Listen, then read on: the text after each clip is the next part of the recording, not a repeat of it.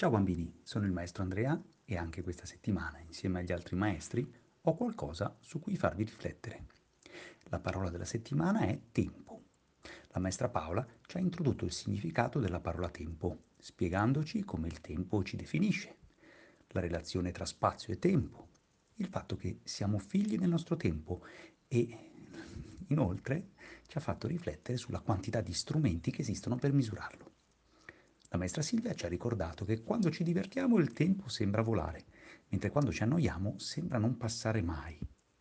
Ci ha ricordato poi due grandi pensatori, quali Einstein e Hawking. Io oggi vorrei farvi riflettere su questo invece. Esiste un tipo di tempo che noi comunemente chiamiamo il tempo passato. Il passato è l'insieme di tutto ciò che è già successo e che quindi non è più modificabile. Un evento accaduto da pochi secondi non è in questo differente da uno accaduto centinaia o migliaia di anni fa. Entrambi fanno parte ormai del passato e per questo sono immutabili.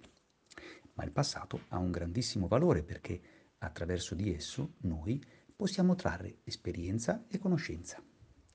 La storia dei grandi uomini e delle grandi donne del passato ci insegna e ci fa riflettere. Ma anche noi, come gli uomini e le donne del passato, abbiamo una nostra storia. La nostra storia è quella della nostra famiglia e delle persone a cui vogliamo bene.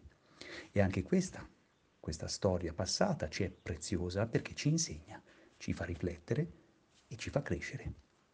La parola di oggi è quindi passato. Vi saluto, vi abbraccio e lascio la parola alla maestra Chiara. Ciao!